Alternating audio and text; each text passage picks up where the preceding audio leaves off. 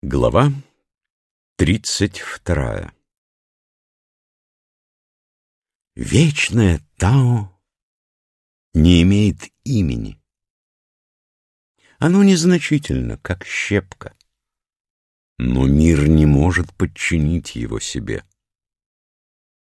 Когда цари и князья заботятся о защите своей страны, то сама природа сделается помощницей их. Когда небо совокупляется с землей, то спускается роса на землю, чего человек не в состоянии устроить. Когда Тао разделилась на части, то получила имя. Если имя известно, то нужно воздерживаться. Каждому следует знать, где ему нужно оставаться.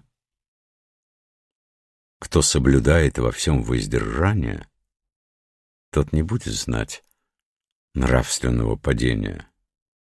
Это Тао, которое существует во всей Вселенной.